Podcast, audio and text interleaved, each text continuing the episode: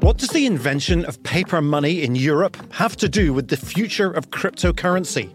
Stay tuned to this podcast to explore the connection. Take your business further with the smart and flexible American Express Business Gold Card. It offers flexible spending capacity that adapts to your business. You can also earn up to $395 in annual statement credits on eligible purchases at select business merchants. That's the powerful backing of American Express. Terms apply. Learn more at americanexpress.com slash business gold card. This week on the podcast, we have a special repeat guest, and he is one of my favorite people in finance. His name is Michael Mauboussin, and he is the chief strategist at Credit Suisse First Boston. Uh, he used to work with Bill Miller over at Legg Mason, who actually very recently just uh, bought himself private. Uh, I, I, really love the work of Mauboussin. I think he is a unknown or relatively unknown rock star I find the way he he looks at the world, the framework uh, he creates to understand finance, understand how investors behave, uh, to be just absolutely fascinating and tremendously, tremendously insightful. Uh, he is one of the few guests that we have invited back for a second time. And truth be told, our first interview, I was pretty uh, meh, is probably the the nicest thing I could say about my own performance. He's always awesome, and and I think you'll really enjoy this. So, with no further ado, here is my conversation with Michael Mauboussin. This is Masters in Business with Barry Ritholtz on Bloomberg Radio. My special guest this week is Michael Mauboussin. He is the head of global financial strategies at Credit Suisse. He has quite the curriculum vitae. Previously, he was chief investment strategist at Legg Mason Capital Management, working with famed investor Bill Miller. He's been a professor at the Columbia School of Business since 1993, where he's won numerous awards for teaching excellence, uh, as well as being named to the Institutional Investors All Star Research Team. He is the author of a number of books, most recently, The Success Equation Untangling Skill and Luck in business, sports, and investing. And he is also the author of some of the most interesting white papers in all of finance. Michael Mauboussin, welcome back to Bloomberg. Thanks, Barry. Awesome to be with you. So, you and I know each other for a while, and I've been a fan of the, the sort of work you've done on a number of things. Let, let's start out with a quote of yours and, and see where you want to go with this. You said perhaps the single greatest error in the investment business is a failure to distinguish between the knowledge of a company's fundamentals and the expectations implied by market price. What exactly do you mean by that? Yeah. So, in order to make money in markets, you have to have a belief that's different than what the market believes. And the general tendency we all have is if things are going well, we want to buy. And we know that, of course, from aggregate investor behavior. And when things are going poorly, we want to sell. But the way to make money is to have a view that's different than the market. And, and the metaphor that works the most vividly is the racetrack. Right? Mm-hmm. If you're a handicapper and you want to make money, there are two things that are important. One is how fast the horse is going to run. We'll call that the fundamentals. And the second are the odds in the tote board. And the way you make money is not picking the winner. The way you make money is picking mispriced odds. And so that idea really carries over to the world of investing. So I think as most of us investors, we sort of blur those two things. And I'll mention a kind of a funny story. I, I was in a, a, big money management organization. They said, "Is there anything we could do that would be radical, you know, in terms of how we approach the job?" I said, "Here's an idea for you: have half your analysts only work on fundamental stuff, right? One guy just works on Apple's future, you know, sales and profits and so forth. And then have the other guy just work on the expectations. What does a $100 stock price mean for performance? And then bring the two people together at the very last minute and see what happens, right? Because the problem is we tend to meld those two things. And I would say the great investors are those that really do think about those things separately. And I think it's a, it's a real challenge for the rest of us Again, things are going well, you want to buy it. Things are going badly, you want to sell it, and you don't make those distinctions the way you should. What was the reaction to that proposal? Well, they kind of they kind of said, "Oh, that's kind of a cool idea." Uh, yeah, see you later. so, didn't go very far. the interesting thing is when I when I speak with the quants, when I speak with investors with a mathematical basis, they tend to do pretty much what exactly what you're saying is they have an understanding of what the fundamental metrics are and then their quantitative overlay is here's what we've seen in price relative to value, relative to book, relative to all these metrics. Hey, these this little subgroup looks wildly mispriced. Exactly. So I think the quants, I mean, this is another, I'm sure we'll talk more about this, but I think the quants obviously have some of this captured in the way they approach the world, which makes enormous amounts of sense. The question is are there things that fundamental analysts can do that quants can't do?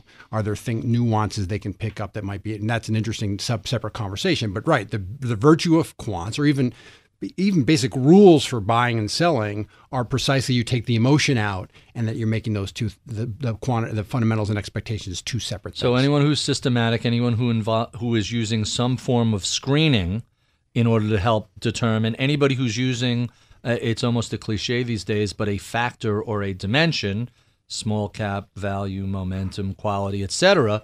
They're using the math in order to help identify that that gulf, aren't they? That's right. I mean, the one thing this is a little bit off, Barry, but I think this is interesting. So uh, one of the things I think a lot about is this idea of freestyle chess. I don't know if we've talked about this before. We have you. You, you, may know this. So you know, Kasparov loses Deep Blue in 1997, mm-hmm. and so machine beats man. Fine. But shortly thereafter, what what emerged was something called freestyle chess. That means you and I are playing a match, but we can avail ourselves of whatever aids we want. So we can mm-hmm. run computer programs. You can call your lifeline to your grandmaster buddy or whatever it is. And it turns out these freestyle teams are better than the programs by themselves, or of course any man or person, right? So man plus machine beats man or machine which mm-hmm. is really interesting. And there's there's you know Kevin Kelly who's uh, you know just wrote a new book called The Inevitable. He's got a little section on this in the book. So this to me is a very intriguing model to say: Are there cases where most of the time you default to the quantitative approach or to the program, but for every now and then, if you have a good feel for the game, you can step in and do something that's a little bit different that adds value. Now that's open open question whether that's true in investing, but to me that's a really intriguing model for thinking about what where uh, sort of humans and, and, quantitative techniques may merge uh, in the future. Well, we saw in late 2007 and again uh, a couple of years ago where all the quants kind of were walking in lockstep and following their programs, and some sea change took place, whether it was the financial crisis or something more recent. And even the math still got shellacked. Sometimes the ground rules change sufficiently that, hey, whatever your methodology is, is going to at least temporarily be wildly out right. of favor. Which leads me to an interesting question. Um, so much of this stuff is not particularly intuitive. In Think Twice, you use the phrase counterintuition. What is counterintuition? By the way, I'm not even sure that's a word. my, my editor said that would be a good subtitle. But no, counterintuition, the, the big idea of Think Twice is when we're faced with certain types of situations, our minds are naturally going to want to think about the problem one way when there's a better way to think about it, right? And so counterintuition is saying, hey, can I check myself and say I should think about it more effectively? Let me give you an example. It's a very famous one. It comes from Danny Kahneman, who obviously, you know, great psychologist, won the Nobel Prize. It's he, this, he was our guest last week. Oh, yeah, how was that? I got to listen to it. uh, he's awesome, right? There's a fascinating story I'll share with you about about him in uh, in the podcast portion the idea is the inside it calls the inside versus the outside view. So Barry, if I give you a problem, it could be anything. It could be how long will it take you to remodel your kitchen, how much will it cost, or how will this asset class do. The classic way to think about it, see if this resonates, is you gather tons of information, you combine it with your inputs, and you project into the future, right? And left to our own devices, that's how we solve problems. The outside view is by by contrast, is thinking about your problems in an instance of a larger reference class. Mm-hmm. Basically asking what happened when other people were in this situation before. Now it's a very unnatural way to think. A, because you have to leave aside this cherished information and B, you have to find and avail yourself of this reference class. Take yourself out of yourself and look at it exactly. objectively. And let me give you an example. It's a trivial one. Let's say you are remodeling your kitchen, right? So you sit down with a contractor, you pick out all the stuff, and you're all set to go, and you got a budget. And so the work starts, and your neighbor strolls over and say, Hey, Barry, what's going on? You go, oh, Yeah, we're remodeling our kitchen. It's going to cost us X, and it's going to will be done by this date. What does your neighbor say to you, knowing nothing about the details, right? something like double the money, double the time, or Right. something along those lines, right? You have all the inside view, right? You have all the inside. He's just doesn't know anything about the, but he's got the outside view. So the point is that psychologists have demonstrated that introducing the outside view almost always, almost invariably improves the quality of decisions. That's a classic example where your mind naturally goes one way. Counterintuition would tell you, let's avail ourselves of this other information, and we're going to make more accurate forecasts. And the story Danny Kahneman tells is when him and a group of psychologists were working on a textbook, and these are folks who specialize in cognitive errors and foibles of, of the mind. Uh, they ended up taking far beyond what their their consensus was, and it it was it was right uh, right in the sweet spot of what you're talking about. I'm Barry Ritholtz. You're listening to Masters in Business on Bloomberg Radio. My special guest today is Michael Mauboussin. He is head of global financial strategies of Credit Suisse and author of numerous books, most recently, The Success Equation Untangling Skill and Luck in Business, Sports, and Investing. I I love that title. It's so it's so fascinating. Let let's pull a um, a phrase out of that book and and have you discuss that. I really enjoyed quote our love of stories and our need to connect cause and effect leads to all sorts of problems. The blend of those two ingredients leads us to believe that the past was inevitable and to underestimate what else might have happened.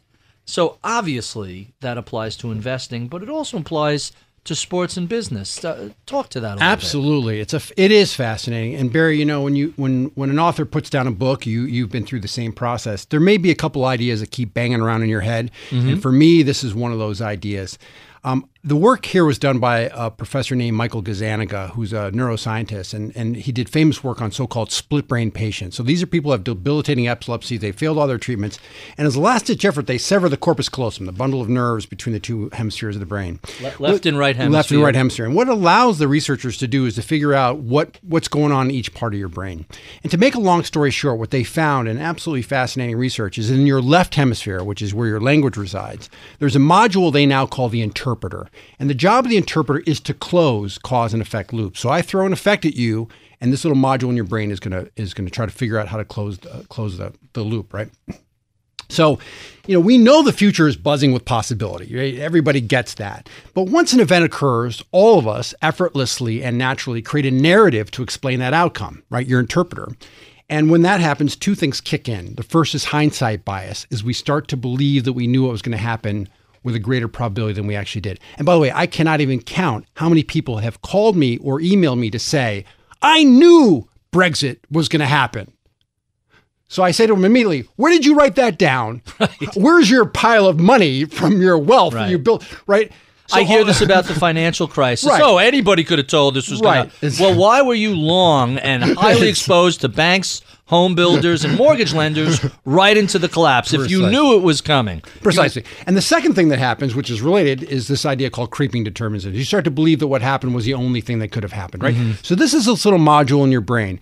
Now, the tie back to the skill and luck stuff is that the, the interpreter really knows nothing about luck. So if something good happens, your mind is going to assume that something good was behind it. And if something bad happens, again, your mind is going to make. So this is this fascinating. You know, we're in a world that's got a lot of randomness, a lot of luck, and we've got a little module in our brain that really struggles to understand what happened. So, so to me, the idea, and you, I know you know one of your guests is Phil Tetlock, who's Sure. terrific, and you know, Phil talks a lot about this idea of counterfactuals as being being open, obviously, to future different uh, futures, but also recognizing that the, the past we lived through was only one of many possible paths. And that's that's a very unnatural thing to think about, but it's also a very fertile thing to think about in terms of, of really understanding the complexity of the world. Warren Buffett's partner, Charlie Munger, is famous for saying, invert, always invert. When you're looking at a situation, assume one of the main variables is either zero or 180 degrees from what it is, and then see how things play out. And suddenly you end up with a very different set of possible outcomes. Uh, and and the past may not have been as as inevitable as as some people have suggested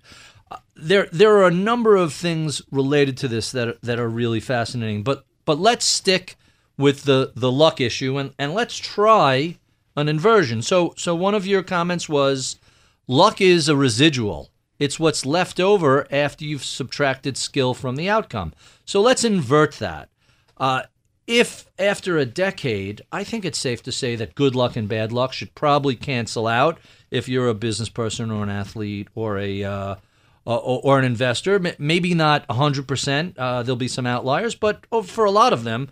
So, can we say that after luck cancels out, all you're left with is skill? I think that's a fair statement. Um, now, I would say when you think about luck, there are two different sort of categories where with luck is more independent, a little bit like you described, and that would be athletes or or even money management, probably uh, re- realistic.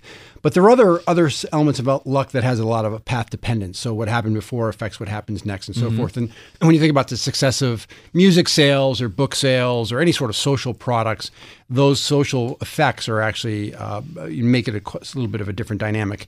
So yeah, yeah. The answer is yes. Over the longer the sample size, uh, the greater the sample size, the more we can we could get a signal from skill, and less important luck is. So there, yeah, there's no question that's the case. So indexing is as big today as it's ever been. I think Vanguard is now coming up on four trillion dollars. Mm-hmm. BlackRock is there already. Mm-hmm.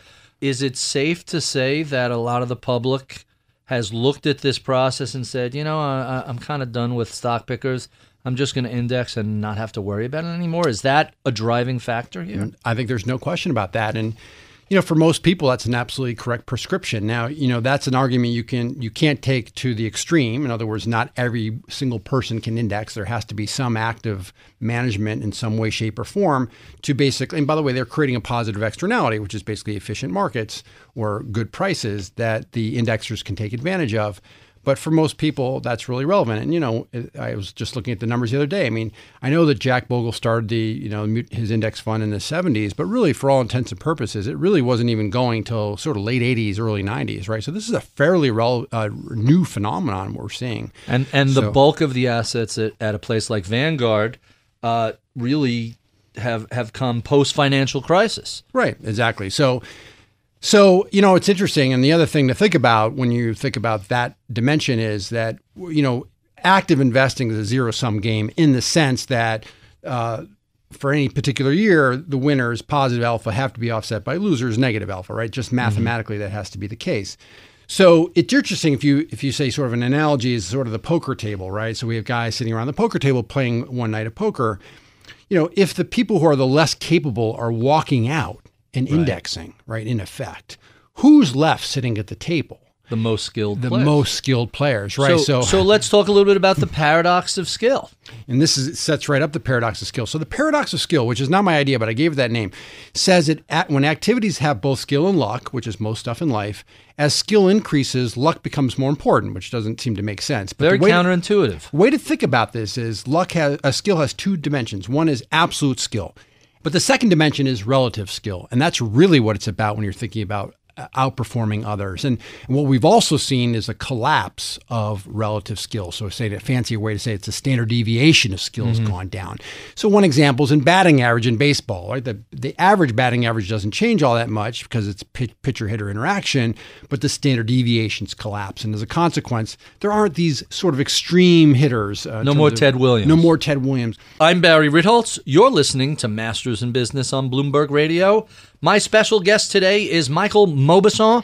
He is the head of global financial strategies at Credit Suisse, previously chief investment strategist at Legg Mason, working with Bill Miller, uh, professor of finance at Columbia Business School, and author of numerous books. Let's talk a little bit about how the great investors think. And again, another quote of yours I'm going to pull. What is being wrong teach us about being right? It's a fascinating question. And by the way, there's a great book by Kathryn Schulz, basically being wrong of that title. Mm-hmm. Here's the interesting thing, Barry. We wake up every day and think that what we believe is right. What's in your head is what you think is right. It's course. what gets you Although, out of bed and allows you to cross Otherwise, you wouldn't have it, right? Right. So then you wander into the world and you're confronted with the reality that all the stuff you believe may not be right. And the real big question is how do you deal with that, right? And so there are some if, I, if you and I disagree on something, there might be some ways I, I say either Barry doesn't understand the facts, and if I just tell him the facts, he's going to come around to my point of view. It could be Barry's not quite smart enough to understand right. my nuanced point of view, or it could be Barry's turned his back. You know, he doesn't get it anymore, and you know he's being, mm-hmm. in a mm-hmm. sense, almost evil about this thing. So I think this idea of of recognizing, especially in the world of investing, right, where where So important. so important because what happens is, I mean, what is what is rational being? Uh, what does it mean to be rational? And the answer is that your beliefs map accurately to the world. That's a real challenge if the world's constantly changing, because that requires you to change your own views. And most of us, truth be told, are fairly cognitively lazy. We'd rather just sort of keep doing what we're doing. So that to me, when you say what are the characteristics, that's a big one. And being wrong, teach you about being right is to say, I need Your to understand. Yeah, I need my map is off and I need to adjust it. The other thing I'll say, you know, you mentioned Charlie Munger a few moments ago. You know, Charlie Munger's got this great quote. He says, "We got we did well at Berkshire Health- Hathaway less by being brilliant and more by not screwing up a lot." Right. And there's a little of that effect as well. So just by not making as many mistakes, The over unforced time, issue the unforced error again. Yeah, you you you will do better over time. So I think that's another aspect of the not being wrong uh, dimension. You know, I, I'm fascinated now that we're in the midst of the political silly season. The idea of cognitive dissonance that when a person has a wrong map and you confront them with incontrovertible facts, hey, uh, crime is at decade lows. The number of police killed are at record lows uh, relative to any time over the past, you know, uh, 30, 40 years. How the brain manages to either ignore the data or somehow deal with it, because otherwise their whole worldview uh, falls apart. What does that? Ha- how does that manifest itself Well, with investors? Yeah, I think that, I think that people prefer not to change their view, right? And uh, so they don't even want to entertain the evidence. But you know, the if you if you said you know of, of Kahneman Tversky's biases, you know, the one that probably shows up, well, maybe not the most, but certainly the top three would be confirmation bias, right? Which is mm-hmm. once you've made a decision. You you may have agonized over it, but once you've made a decision, you seek information that confirms your point of view and you disavow, dismiss, or discount, as you said, disconfirming evidence. And it's a very natural thing for all of us to do. And again, the, I think the characteristics of great investors are those who remain actively open minded, who remain open to the evidence, and who are willing and able to change their minds when the evidence uh, suggests that they should. By the way, in life, certainly with politicians, consistency is valued as a good thing. And if you're changing your view, you're called a flip flopper, right? Right. In investing, if you're a flip flopper, you're, if you're doing the right thing, that's what you need to do. It's not even a question of whether it's a good thing or bad thing. So, so that's another, you know, that's that whole confirmation bias and this idea of consistency. And the fact is, once you, most people have come up with a point of view, they'd much rather just stick with what they're doing than to change their views, E- even if it's money losing. even if it's money losing. That that that's quite uh, that's quite astonishing. So uh, that that leads to a, a related question. So, what are some of the bigger misconceptions uh, about how investors should approach the market? What should they be doing that they're not, and what shouldn't they be doing that they are? You know, the first thing I would say, Baron, we talked a bit about this. For for most people, the answer is uh, that they should probably be using index funds or some sort of low cost approaches, having appropriately diversified portfolios. You know, doing all the things you're supposed to do, rebalancing and tax efficiency and so forth. Right. So for for for the vast majority of people, that's probably the right way to go. If you're going to be an active manager, I would say the key thing is to think about what is your source of edge. What do you truly believe that you can do that's different than others? right? And, and then organize your investment firm in order to do that. And then finally, think a lot about portfolio construction, how you put together your bets in a way that's effective. Um, so those are, you know, it's, it's really about having a really good process. It's also, as we were sp- speaking a moment ago, it's about understanding and managing or mitigating the behavioral biases that are going to inevitably show up. So I There's like no to way say- no way to avoid them. I don't think there is, but you try to weave this into your process, maybe checkpoints, we'll call them, or stop points where you say, hey, am I thinking about this properly?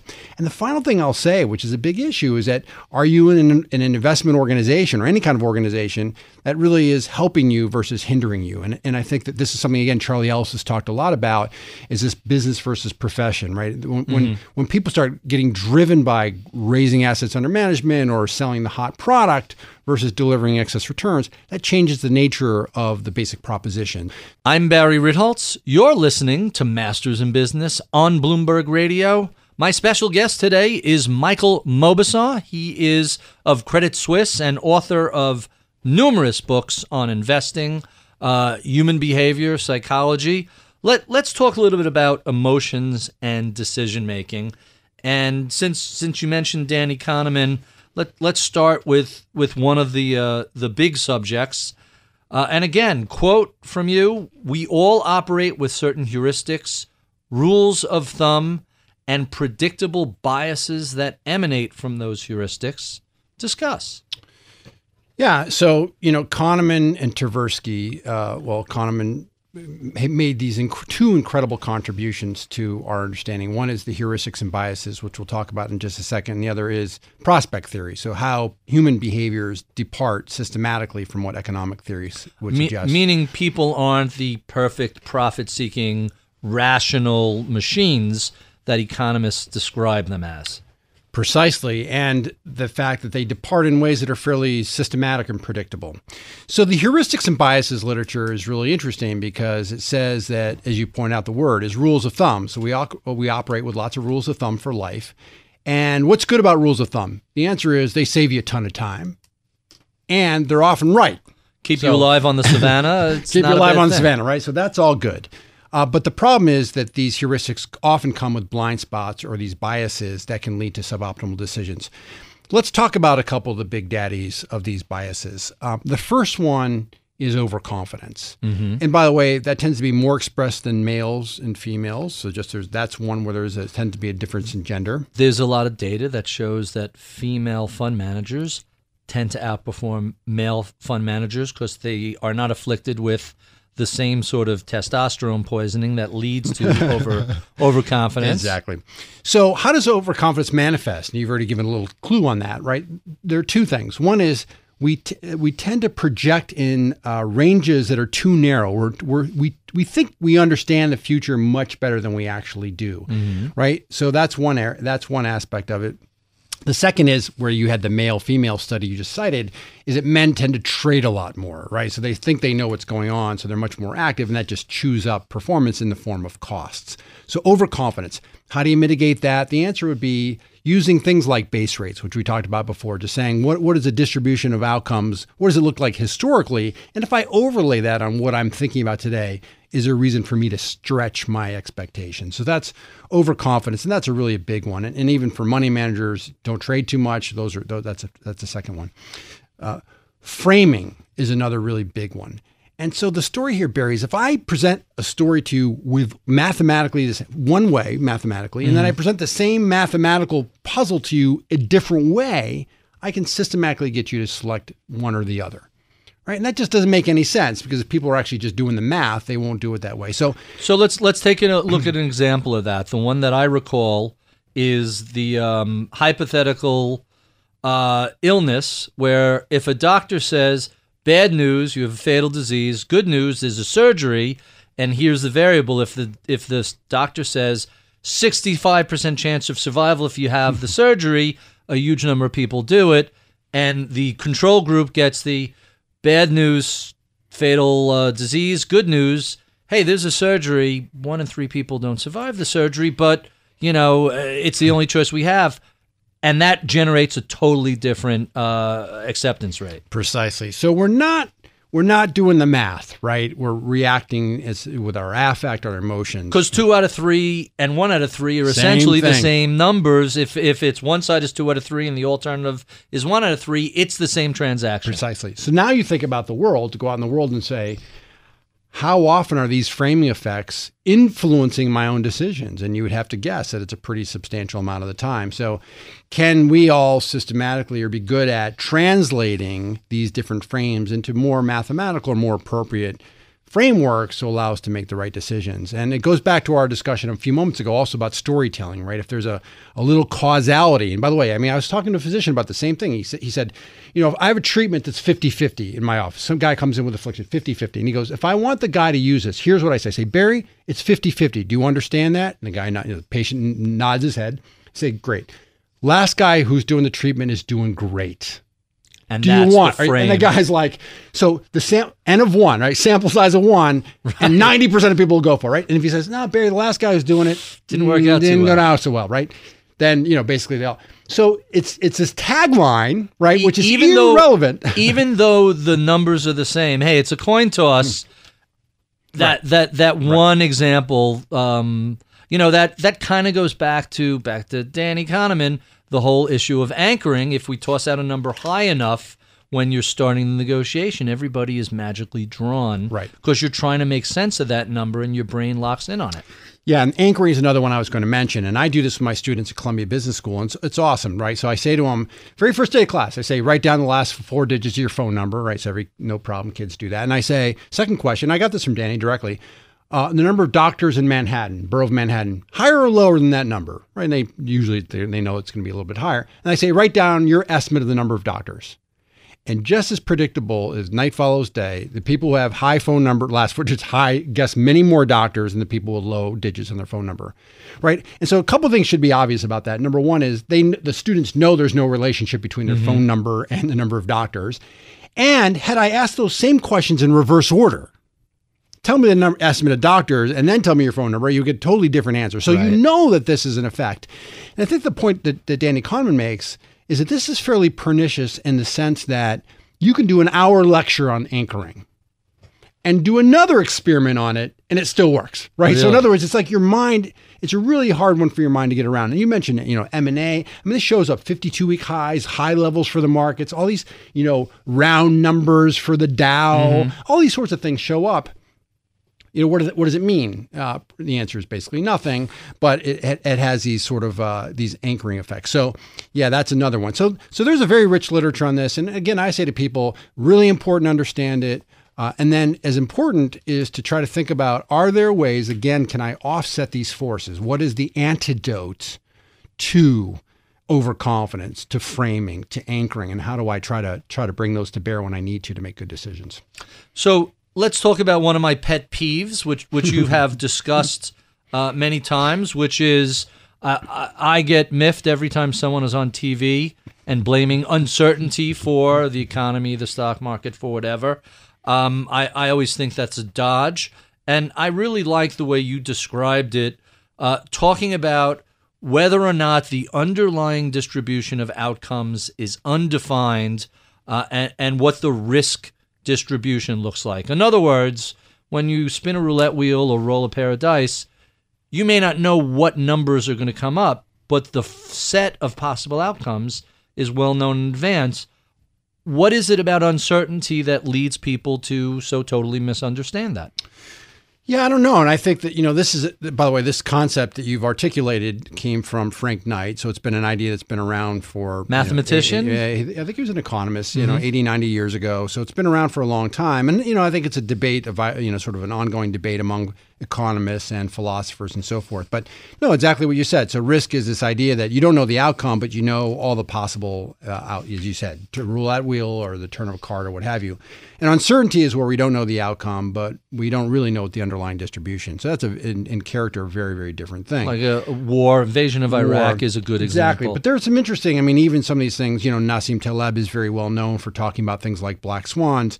But you know, in, in reality, most things in life uh, are really not in the black swan realm. They're more in the gray swan realm. So, for example, earthquakes. You know, they follow power law. You can't really predict them, but we know what the distribution looks like, right? So you, you know, okay. So that so you have a sense of what's going on. So the question is whether these things are are, are they practical in your day to day life? I, I think the answer to that is yes. But the second thing, uh, and also I think this is a, an issue that we're we, we're in agreement on, is if ask the question: Are markets risky or are markets uncertain? Now, if they're risky, we can trot out a bunch of mathematics to model them. If they're not, or if they have components of uh, uncertainty, then we're not using the right tools. And I think I would just basically say most of standard finance is based on normal distributions. Whenever you utter phrases like alpha, beta, standard deviation, right, you're using the language of risk to describe a system which may have elements and maybe big elements of uncertainty. So that to me is another really interesting disconnect. Um, and look, it may work 99% of the time, but that 1% may be really uh, challenging. So I think you're right. And like you said, I mean, uncertainty is a phrase, it's a catch all, right? So it basically means I don't know what's going on. You throw it into uncertainty. But but I think that I found that distinction, at least personally, to be a useful one to make as as I try to navigate the world. We've been speaking with Michael Mauboussin, head of global strategies at Credit Suisse, author of such books as The Success Equation, Think Twice, and More Than You Know. Uh, if people want to find your writings, where's the best place for them to, to either get your white papers or uh, any of your other writings? Um, well, I have a website which is michaelmauboussin.com. So you have Mm-hmm. to probably look up the spelling, but if you Google it, you'll find it probably one way or another. And um, the other thing is probably Twitter is another, you know, I'm at MJ Mauboussin. And so a bunch of the stuff tends to find its way onto Twitter one way or another. So those would probably be the two best sources.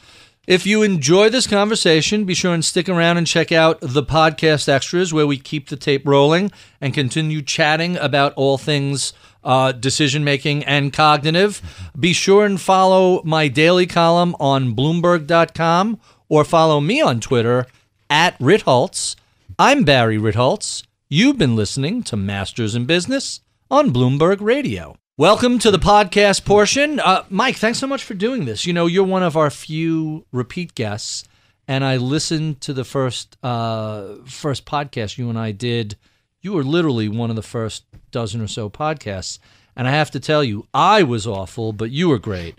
So, so um, I, I would like to think that in the ensuing 100 podcasts and the ensuing two years, I've developed some skill at shutting up, listening, and and asking questions. Although that's arguable. There's there's a lot of questions that that we missed. I want to jump back to some of them, but before I do, I have to come back to the uncertainty meme. So I've been using your definition, which is based on the earlier mathematical definition. But the footnote to that that I wanted to share with you is the reason, my belief as to why the reason people fall back on it is uh, we talk about how our expectations map or don't to reality. My belief is that most people's 360 degree in time and space worldview doesn't map remotely close. There are just little areas where almost accidentally it's right. And we lie to ourselves so successfully that we understand. Otherwise, how do you even cross the street? So there's this bit of subconscious self deception that allows us to operate under normal circumstances. And there are moments of terror when it's revealed to us by the events that we really are completely um, poorly mapped, let's call it that. And that's when people trot out the uncertainty defense. And you see it during financial crisis, you see it during geopolitics. It's a way of saying, all right, I will admit temporarily that I have no idea what's going on, and soon I'll I'll be able to go back to deluding myself that I have a good handle. And we see it anytime people talk about the future. The the confidence or lack thereof as to here's what the next six months or a year is going to look like. Phil Tetlock does such a great job on on taking that apart. Absolutely. You know, there's a there's a great book by Dan Gilbert, uh, Stumbling on Happiness, where he makes the point that mentally healthy people are mildly cognitively delusional. So if you are mentally, Mentally- healthy, you have a little bubble around yourself thinking that you, you know, know a little bit more than you do, you're a little better, better looking than you actually are and so forth. Hence all the overconfidence. And, and, and yeah, exactly. And, and in fact, people who are mildly clinically depressed actually have a much more accurate view of the world than the rest of us. Now, yeah, That, exactly. That's very So, funny, uh, and that that explains oh, everything that's going on in Bridgewater these days.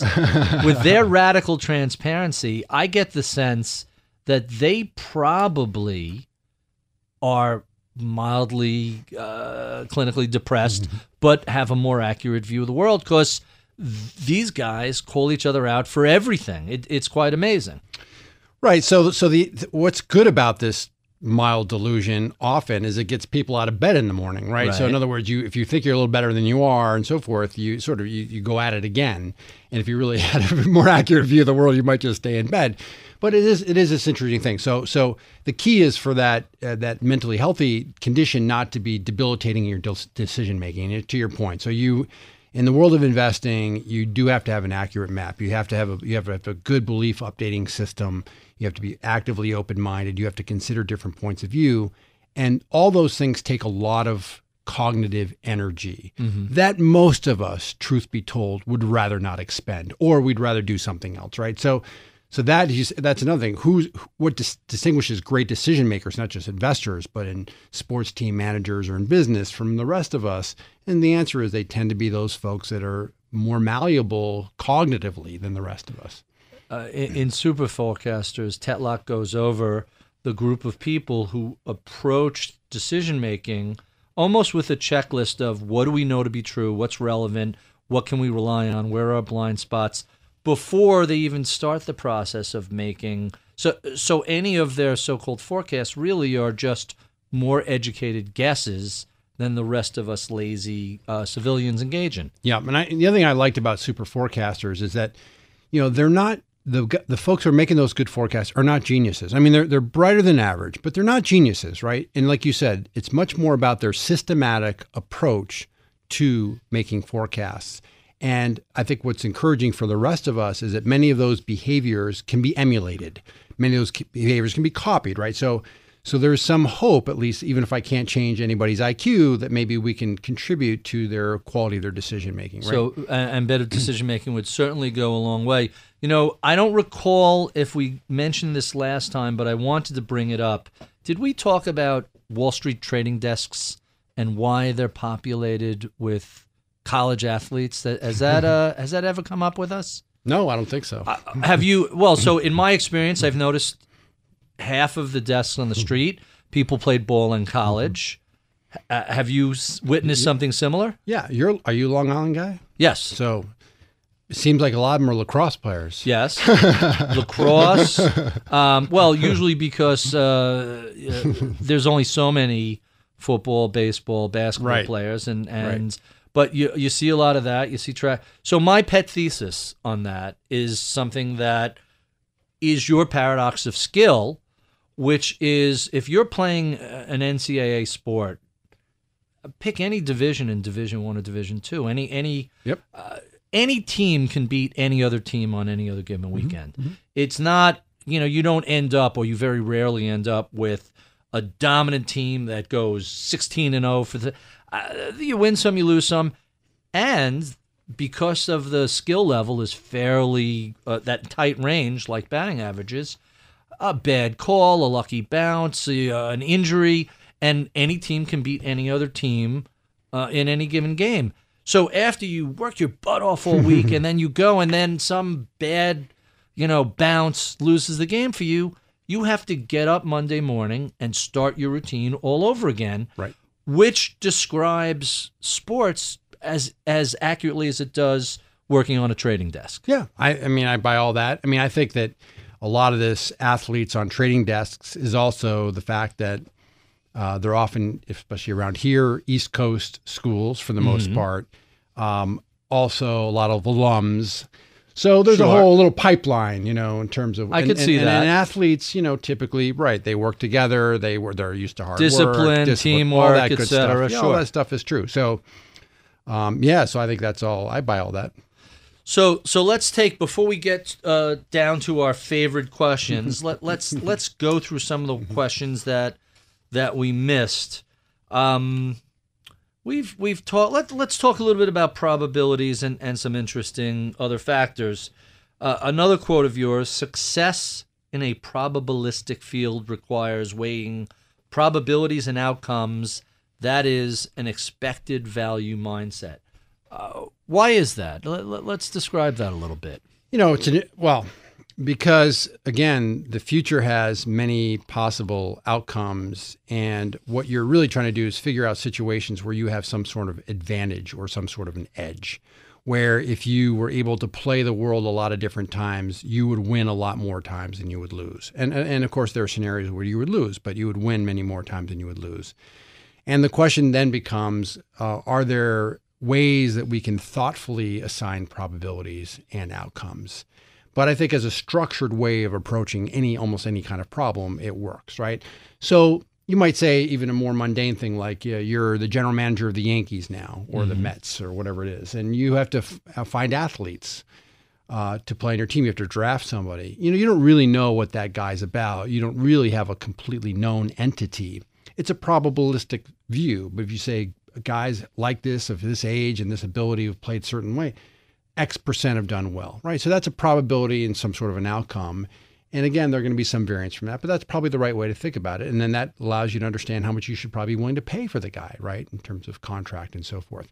I think that idea spills over to most things we we look at. So it's just it is just getting into this constant discipline to understand I know the range of outcomes, I know the probabilities or some sense of those things, and I'm only going to bet by the way when the odds are really good. In other words, I can make a lot of money if I'm right and I don't lose so much if I'm wrong. That, that's what made Moneyball so fascinating is the underlying expectations for the probability was not based on provable quantified data, but all those heuristics and rule of thumbs that had basically dominated baseball for a century. And I found that book, as well as the movie, to be so fascinating because suddenly you have an industry that wakes up and realizes, oh, we've been doing this wrong for a century. Yeah, and, and, Barry, I think that this remains remarkably remains fairly pervasive. I think it's less true in Major League Baseball because everyone's read the book and has their analytical staffs. But you look at other professional sports, by the way, you know things like the NFL, where there are big dollars at stake. Mm-hmm. They're still doing some things that don't make a ton of sense. The NHL, right, where it's a much more difficult analytical task. A lot of guys making decisions that don't make a lot of sense. So it continues to be the case out there, generally speaking. And a lot of it, by the way, is that people grew up with a sport. So mm-hmm. they rely on their own experience. They rely on their own view of the world. It goes back their to what we were talking about before, yeah. their frame of reference, right? And they can't expand their views to understand different uh, alternative points of view, and that can be really problematic. Yeah. I am not a huge sports book fan. I find them to be predictable and tedious. But one that I always recommend to people is the former uh, coach of the Giants, Tom Coughlin, did a mm. book called Earn the Right to Win. Mm. And one of his linebackers tells a story. And this guy goes on to have an all star career, and he worked with Coughlin for a few years. And a lot of the athletes chafed at Coughlin's version of Moneyball. So he would run a whole bunch of stats what does this team do when it's third and one? What does this mm. team do on on you know first deep in their own territory? What they they came up with? You're not going to come up with every parameter. People can possibly remember that, but they came up with enough of them. And this this linebacker is uh, whose name escapes me at the moment. Chafed and chafed and chafed about it. Eventually adapts to the system and uh, sort of subconsciously adapts to it. Years later, he's traded and he's playing for a different team, and it's third and one, and he says, "All right, what do these guys do on third and one?" And he goes, "Oh my God, I don't know. Coughlin was right all these years." Year, and actually reached out to him and said, "Hey, you were right. Sorry, I gave you grief about it." It's right. it's one of those things. But stop and think about how many sports haven't adapted that, and how much money is involved. It, it's really quite fascinating. So, speaking of not adapting and and how much money is involved, um, I, I, love this data point, which uh, my head of research, Mike Batnick, uncovered, and it, it's fascinating. Since 2005, actually from the period from 2005 to 2013, approximately 50,000 new global funds were launched. That's not total funds. That's the number of new mutual funds, ETFs, hedge funds, etc. were launched. 57,000. It's 10 times the number of, of stocks in the U.S. What does this tell us about our abilities to distinguish between skill and luck? Well, I don't know if it's about skill and luck as much as it is about um, the idea of marketing and raising mm-hmm. assets. And, uh, you know, bef- uh, we talked a few moments before about the really powerful trend, and it's accelerated since the financial crisis of a move into passive investing. Mm-hmm and some of that's been index funds, but a lot of it's been ETFs as well. And uh, you know, but this, not, but there isn't fifty-seven thousand ETFs. No, but there are other, so they're fun. So, so I think there are a couple things that you know. This is what Charlie Ellis talked about: the difference between the profession and the business, and the profession's about delivering, and, and Jack Bogle and others. The profession's about delivering excess returns. The business is about selling people what is in demand today. Mm-hmm. And going back to even 05, what happened is we had a huge run up in energy. Guess what happened? Zillions of energy funds sure. got launched. We had gold that was hot for a while. What happened? Zillions of gold funds got introduced. You know, then then the markets go down. People go, I need dividend, I need yield. So now you have yield funds, right? So whatever worked in the last two or three years is what people want to do now.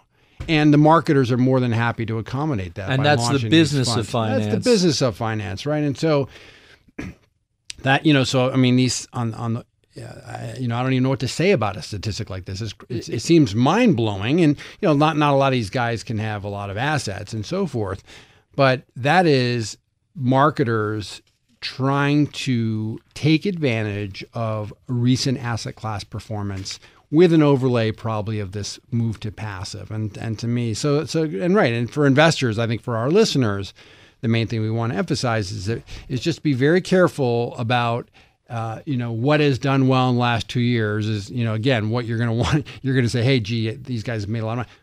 Be careful about that idea because if it's done well uh, or it's gone out for any particular set of circumstances, it's very unlikely those circumstances will repeat in the next 24, 36, five years, or whatever it is going forward. M- mean reversion is a uh, alive and well. Yep, to say the least. Um, so another quote of yours I, I really like, uh, along with the suggestions you have uh, for dealing with this, is different levels of skill and of good and bad luck are the realities that shape our lives. Yet we aren't very good at distinguishing between the two.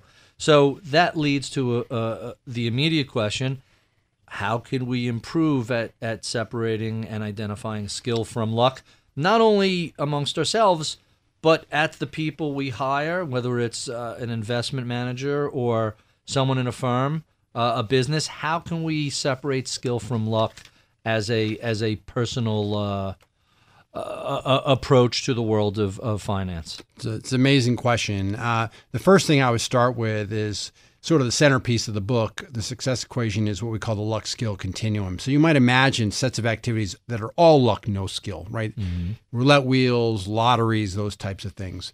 And you might have I have a system for the lottery. I have these numbers. we'll talk about that later. Yeah.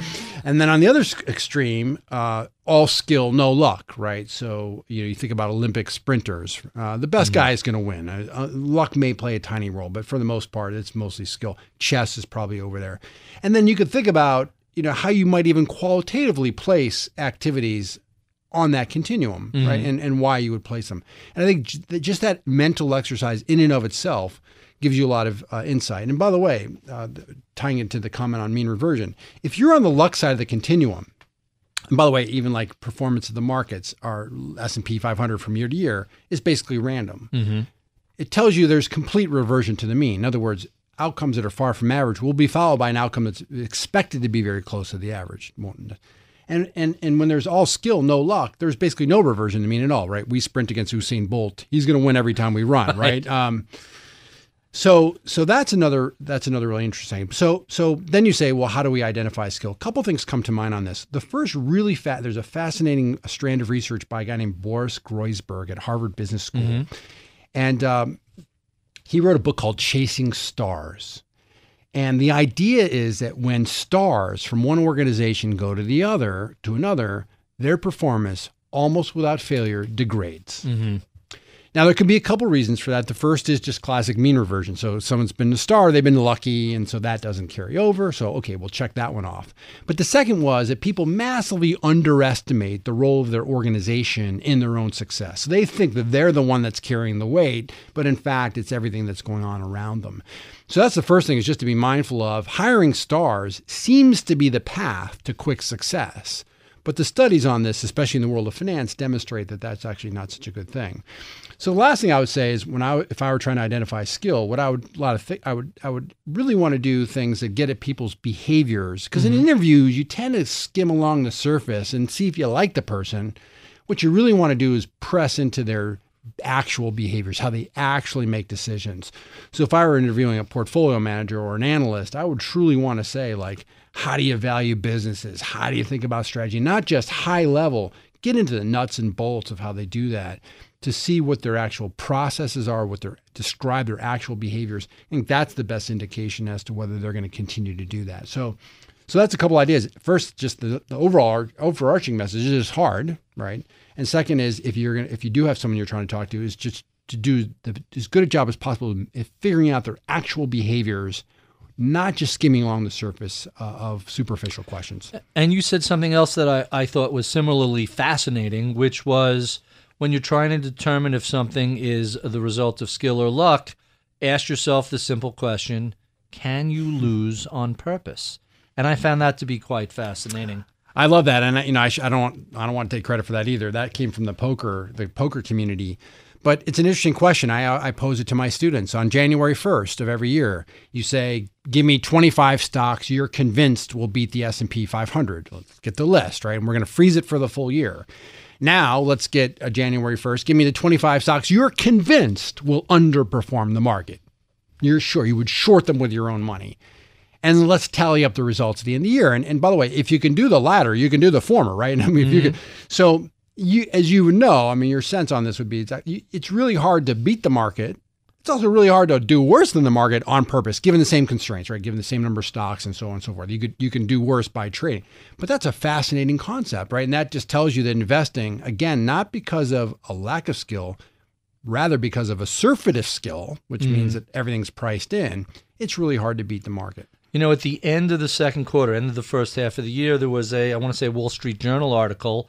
I don't know if this is consistent over time, but they had noted that the first half of 2016, the lowest ranked stocks amongst the analyst community had significantly outperformed uh, the top ranked stocks and the best stocks. I, I wonder if that's something that's consistent over time. Yeah, I mean, and I would say that seems that feels very consistent what we know to be the value factor, right? Mm-hmm. So we talk about different factors that contribute to returns, and we know that over long periods of time, value factors work. So basically, cheap stocks, we could say price to book or whatever it is, and those tend to be unloved. I mean, so that there's probably some relationship between what the analysts don't like and what's cheap, and those tend to outperform. And it's, when we say outperform, we don't mean just you know doing better than the market. It's adjusted for risk, right? So these are yeah. So that's a really interesting um, observation. And again, it goes back to our discussion about fundamentals and expectations, right? People want to buy what's doing well and they want to sell what's doing poorly, and they don't distinguish between what's priced in and what's likely to unfold. And, and you had also written about the Morningstar five star versus one star ratings, and that funds that are five star come back next year. They're not five star anymore. And the, the reverse is true. Funds that are at the bottom of the scale, the one star funds, the following year, they're not ones. So, what does that tell us about mean reversion? Is this just something that there's no escaping and, and that's it in the investment world? Right. So the degree to which uh, investing is a luck laden activity, and again, over short periods of time, certainly a year, uh, it, it's got huge doses of luck. Um, as I said, it's on the luck side of the continuum. That's rapid reversion to the mean, right? So the, the the best estimate of the expected value some measure much closer to to the average of the population. So, yeah. And by the way, I mean those morning stars. You know, these morning stars they're forced curves. So the vast majority of company uh, funds are three star, and then the two and four are less, and then the one and five are the extremes. So right, the best estimate for a five star or one star fund the subsequent years is basically three, and that's roughly what we see. My, my uh, uh, a little digression. There was a study that I give Morningstar credit for releasing it. Someone said, let's forget about the star rating and only look at one factor.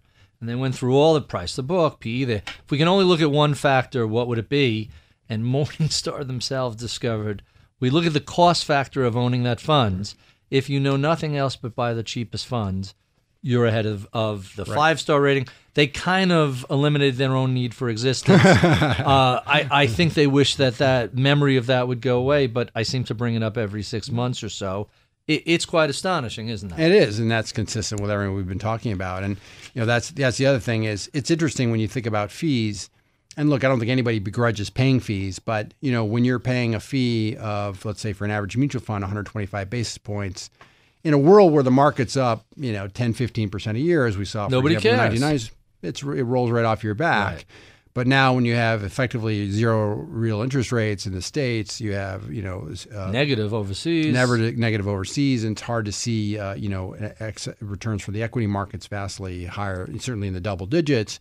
Uh, those those numbers feel uh, they sting a lot more. And, and then you look around, and there are certain Vanguard uh, funds that are six basis points on the Admiral institutional Clash, DFA also really low fees.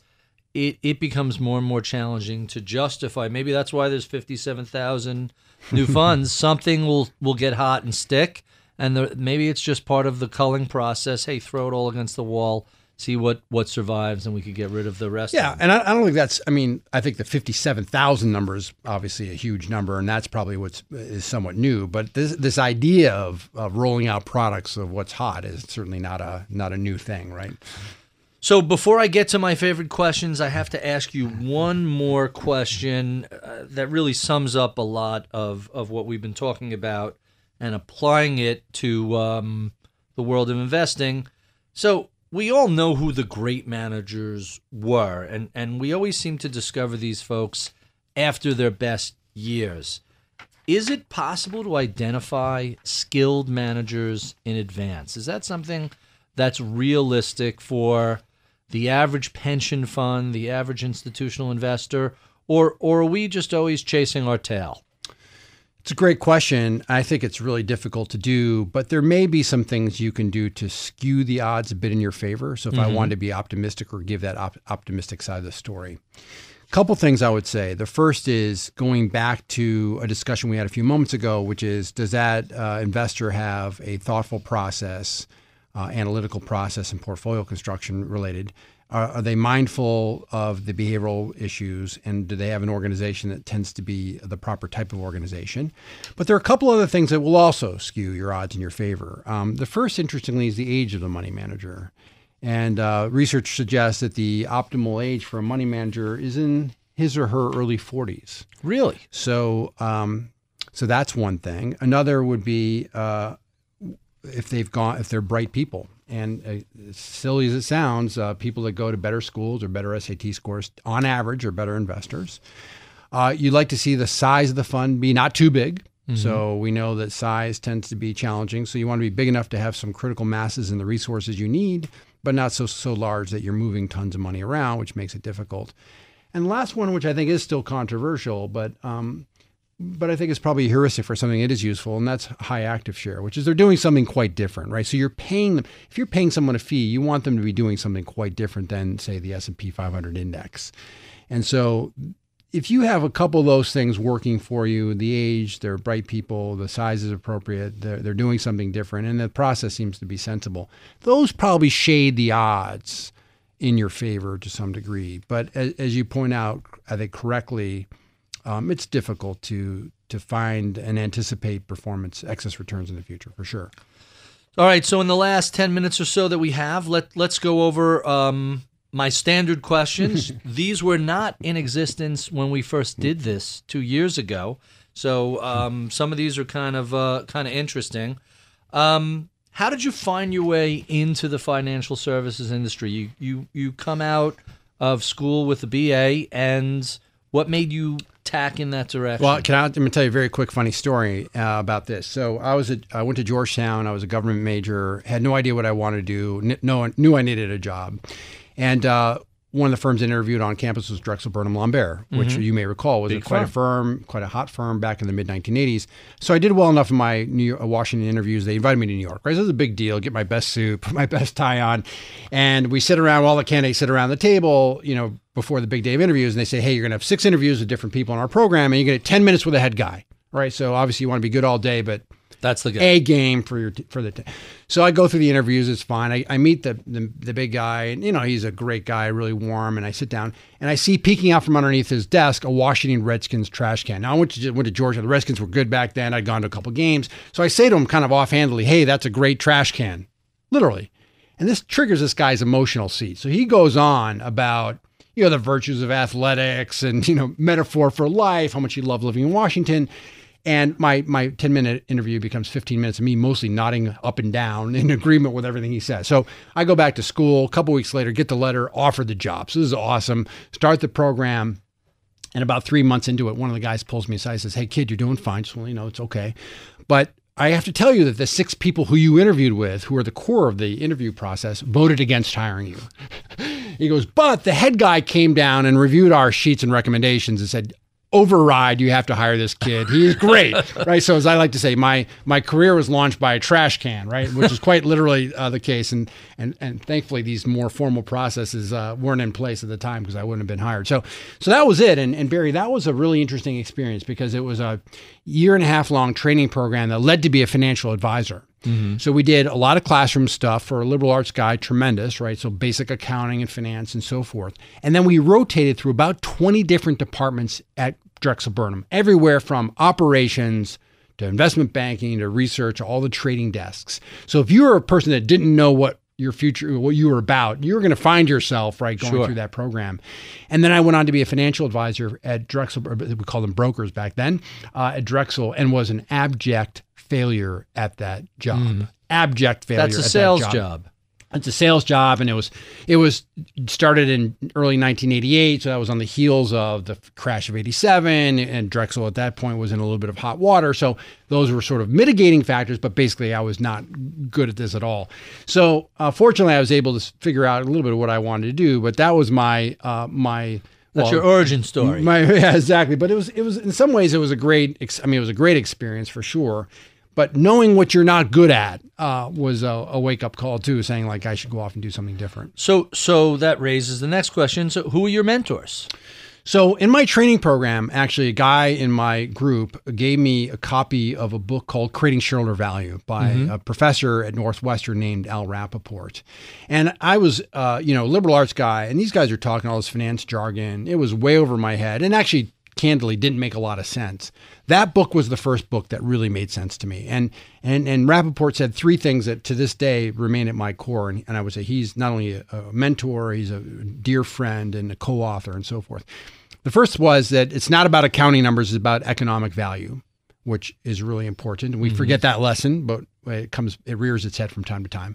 Second is that valuation requires uh, understanding both finance and competitive strategy intimately. So they're not, valuation and strategy are not two separate activities, which is how we teach them in business school, by the way, but really should be joined at the hip. And the third was chapter seven called Stock Market Signals for Managers. And it was the argument that stock prices reflect expectations and that a manager just investing in a way that earns a cost of capital isn't going to get you excess returns. It's beating what the market believes. And that for me was a huge revelation, right? And he was his target was corporate executives, but the relevance for investors was obvious. So I started emulating a lot of the Rappaport techniques, which are basically standard finance techniques, in a lot of my research, including deep dives on competitive strategy and a lot of valuation work. And again, that's how I got to I got to meet him in the early 1990s, so better about 25 years ago. And from then we we sort of uh, cultivated. So he's been, he's been tremendous. The other guy for me um, has also been Bill Miller, and you mentioned I worked with Bill for nine years. But even going back to the early 1990s, one of the early, and this is before he was the famous money manager, right? Beat the S&P 500 15, 15 years. So this is years. before. This is before. Well, this is just as that was getting a going. streak highly unlikely randomly. It, it won't. It won't get. I don't think that one will be broken. But but he's also a guy who's uh, you know very valuation focused, very widely read guy, very multidisciplinary guy. Um, and you know, a wonderful guy to, to just talk to and learn from. So those are a couple guys that certainly stand out um, in terms of in terms of mentor. But Rapp, in terms of actually understanding the business and thinking about value, Al Rappaport stands above all for me as, as just a hugely, deeply influential uh, person. So let's talk about books. We we've mentioned a number of different books. Uh, what are some of your favorite books? Be them, be they investing tomes or otherwise. Is this besides yours? Sure. Okay, okay. Oh. Specifically beside mine. it goes without saying, right? So, um, look, I, mentioned already Al Rappaport's book, Creating Shareholder Value, um, which was written in 1986, the original version of it. A couple other books that for me have been uh, tremendously valuable. Um, Mitch Waldrop's book on complexity. So this is the history of the of the Santa Fe Institute. So that introduced a whole slew of ideas that were we, uh, wildly influential for me. Love uh, Robert Cialdini's book, Influence: The Psychology of Persuasion. That should be a must read, especially for young people. Peter Bernstein just was the Whatever he writes, and so yeah. whatever he writes. But the two I would mention would be Against the Gods. I just read that this summer. you know Loved it. can't get enough, right? Right, And you, loved and it. you should reread that. And Capital Ideas was also terrific. Um, and then you know, a couple more, you know, another one's a little bit off the radar for the investing world is John Gaddis's book, The Landscape of History. Really? And Gaddis is a professor of history at Yale, and um, this is a night. It's actually a series of lectures that are written in a book, and it's the craft. It's about asking the questions about what is the craft of history. And I think what's so interesting to me is that many of those ideas are ideas that spill right over to the world of investing. Uh, as an as an as an analyst or portfolio manager, how do you craft stories? How do you understand causality? How do you uh, grapple with complexity? So Gaddis, a wonderful, and it's it's really interestingly written book. So um, you know, and then the other one I would just mention is is E.O. Wilson's book Consilience. We may have talked about that before, but We have not. E- E- Ed Wilson is uh, He's a criminologist. He, No, no, no. This is a Different? professor. Yeah, he's a professor at Harvard. He is the world's leading expert in ants. Okay, so I I'm thinking of a different. Uh, yeah, so this, Wilson. yeah, it could be. And so, and, and, and he wrote a book uh, 15, 20 years ago called Consilience. And consilience is one of these old words which means the unification of knowledge. And the argument that Wilson made in this book was hey, we've made enormous strides uh, in the last few centuries by being reductionist and disciplinary. So, in other words, the biologists hang out with the biologists and mm-hmm. physicists with business. He said, look, the most vexing problems in our world are standing at the intersections of disciplines. And so, for us to really advance, we need this consilience, this unification of knowledge very much resonated with me, and I, I, I truly believe that. And we talked about, you know, even Danny Kahneman winning the Nobel Prize in economics, As a even though he's never taught an economics class in his life, right? But what he's brought to bear is something that's really useful for both psychologists and economists, right? So that intersection, and, and Dick Thaler, who will likely win the Nobel Prize, also uh, operating in that intersection. But go on and on. I mean, what can you learn from a biologist? You know, offline, we were talking about some of the things you listen to about musicians or comedians. What can you learn from what those guys do? Their creative processes, their businesses that might might apply to your creative process and your business. Got to be stuff that's relevant, right? And so, to me, that whole way of thinking and, and reaching outside of your own little world for ideas that may apply. Um, so, so Ed Wilson's book on that is probably you know the, the, the great one. So my last two questions, and and these are my two favorites. Uh, some millennial comes up to you and says, "Hey, I'm thinking about getting into uh, finance. You, you teach at Columbia, so you must have uh, a lot of students who occasionally say, "I'm interested in finance." What sort of advice would you give them? You know, so there there are two sides to this. One like classical finance, or corporate finance, mergers and acquisitions, and capital raising. All that stuff is likely to continue. So that if they're interested in that, that's fine.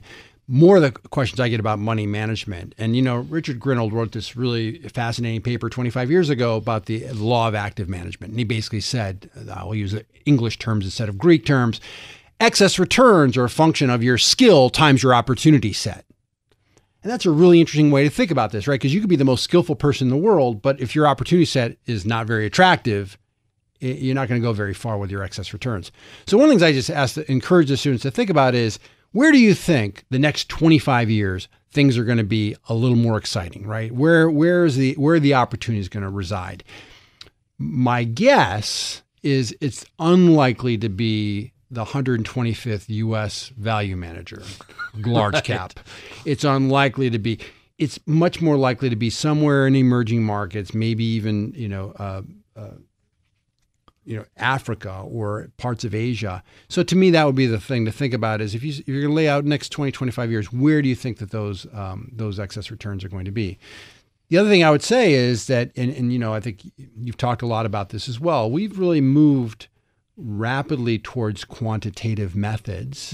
And the other t- the other thing to think about is: are there ways that we can meld or mm, advance quantitative techniques? So meld them with our with our, what we're doing fundamentally. So so some blend of those two techniques or advance on quantitative. So that if you said where's the future going to me, I think these quantitative techniques are certainly not going to uh, be rolled back. I think we're going to continue to see that advancement. And our final question What is it that you know about investing today that you wish you knew when you began in the 1980s? Geez, a lot of things, but the first is, I mean, we really have the complexion of the the market has changed a great deal. When I started 30 years ago, indexing was less than 1% of assets under management. By the way, we looked this up. The equity US equity mutual fund industry assets under management in 1986 were 135 billion. Wow, that's amazing. It's just mind-boggling That- in 30 that's, years, right? well, decent-sized fund it's a today. Decent-sized fund today. Isn't that remarkable? So the whole complexion's changed a great deal. But there are a couple things that I would note. One is that that phenomenon. So we've gone from basically a standstill to 35%ish, something like that. That's passive Mm-hmm. or index. So that's a big change. The other fascinating change is that um, most funds were single managed by one person. Uh, about 75%, say 25 years ago. That's now down about 20 to 20, 25%. Most funds are team. days? Yeah, they're team run, which is interesting. That's another really big change in what's going on. And I think the other thing is just the level of skill has gone up. In going back to our discussion on the paradox of skill, we've never seen more skill than we have today. And that has made it much more difficult to outperform the market. So, I mean, it's, it's always exciting, as you point out, because there's always something going on. The world is always changing. What's deeply fascinating about this business is you've never figured it out, right? Because the world is always changing and it requires you to keep up with what's going on. But those are some of the really big changes, the backdrop um, that I think make it all so fascinating. We have been speaking with Michael Mauboussin of Credit Suisse. Mike, thanks for being so generous with your time. This has been absolutely fascinating.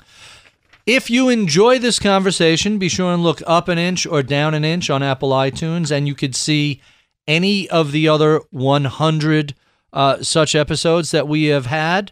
Uh, be sure and check out Mike's white papers, books, etc. You can find that at michaelmauboussin.com. I would be remiss if I, I did not thank uh, the hard work of the team who helped put this together. Uh, Taylor Riggs is my producer booker, Charlie Vollmer, and today guest recording engineer David.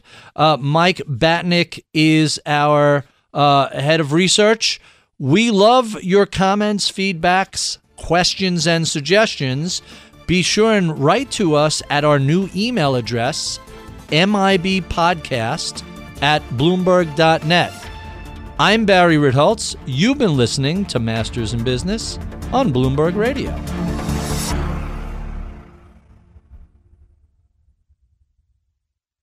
Johann Schmiegel, you've got the world's highest IQ. Yes, 247. Wow. Did you know that thanks to Salesforce with Einstein AI, everyone's smarter? Now everyone's an Einstein, just like you. But I'm the smartest. Not anymore. With connected data and trusted AI, everyone can give customers experiences they've only dreamed of. Oh, look, here's a few Einsteins now. Hey, hi. Hola, amigo. Everyone's an Einstein? It's okay, Johann. Let it happen. The number one AI CRM. Now everyone's an Einstein with Salesforce.